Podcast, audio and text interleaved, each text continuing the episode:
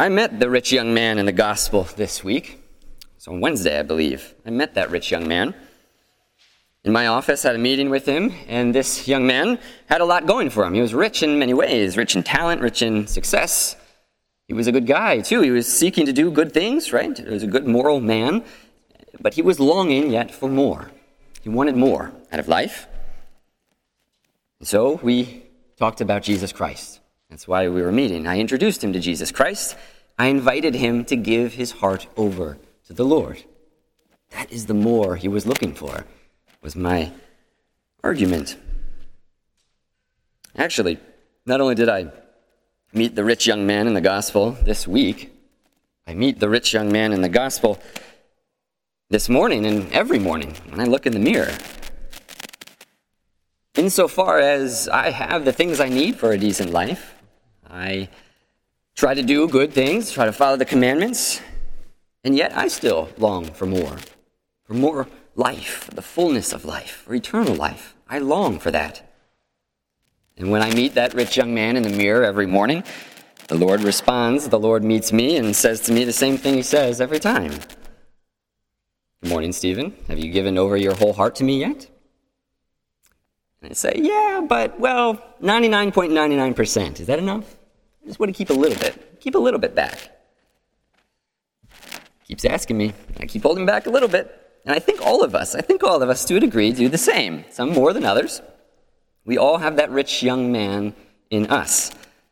In that we have what we need, more or less. We seek to do good, follow the commandments, more or less.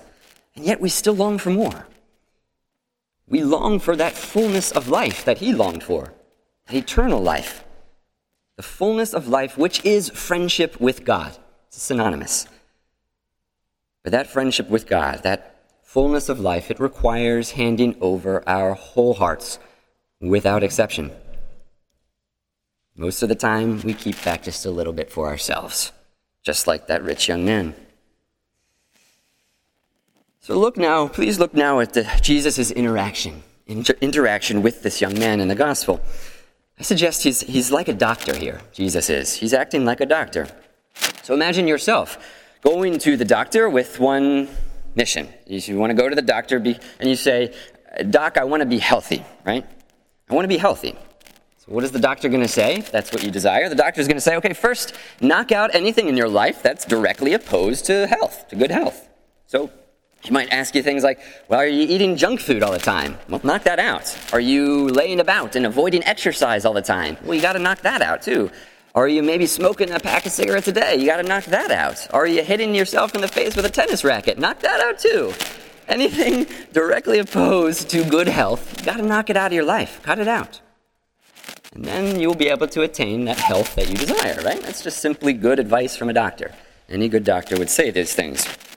And here is the rich young man in the gospel asking Jesus, not for physical health, he asks him, How do I have eternal life? That is, how do I have spiritual health, Lord? How do I have that friendship with God, that spiritual health? And Jesus says to him, as a good spiritual doctor, responds to him, Okay, okay, if you want spiritual health, if you want friendship with me, and follow the commandments, begin with that. Follow the commandments. That is, that is to say, knock out of your life all those things directly opposed to love. That's what the commandments are for. All those things, eradicate them which are directly opposed to love. So, don't kill, right? That's obvious. That's directly opposed to love. Don't commit adultery. Don't lie. Don't steal. Don't defraud.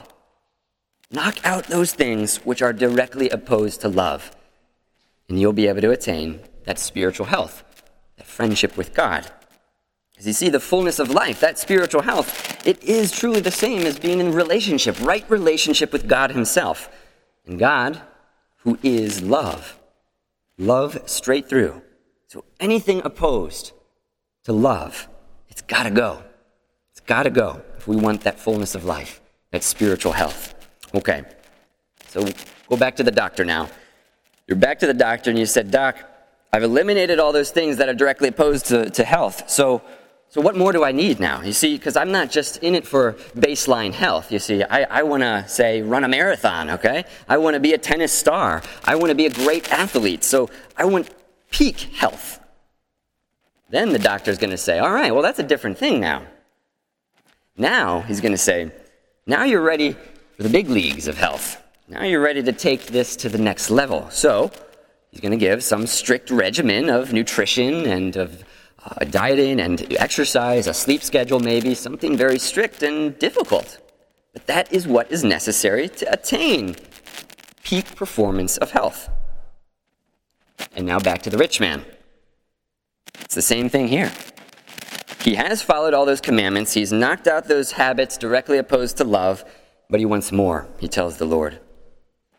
He wants more more life, more joy, more fulfillment. So Jesus looks at him, loves him, and says, Okay, I'll tell you what to do. If you want this, Jesus says, if you want this fullness of life, if you want to be my friend, then you have to walk the path of radical love.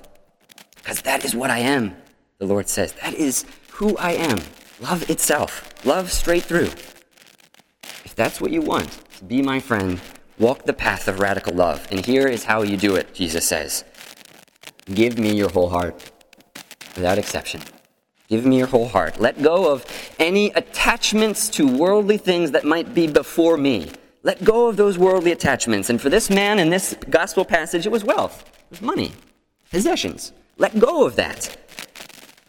And even go in so far as selling all of it. Because that is the remedy this young man needed in order to put the Lord first. Give me your whole heart, Jesus says. Then and only then you'll be happy. You'll find that fulfillment you long for. You will have that friendship with God that you long for. That's the Lord's gentle invitation to the rich young man and to you and me. Sadly, for the rich young man, it was too much. It was asking too much, and so he goes away sad. Goes away sad. It was too much. But how about for you and for me? Where along this encounter with the Lord in the gospel, where along this encounter with Jesus do you find yourself? Think for a moment. Where is Jesus inviting you to next? It's always a gentle invitation, but what is that invitation?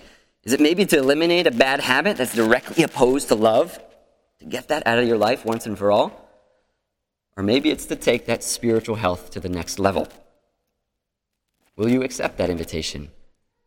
Will you walk away sad like the young man? Will you accept his invitation to fullness of life, to eternal life, to friendship with God Himself?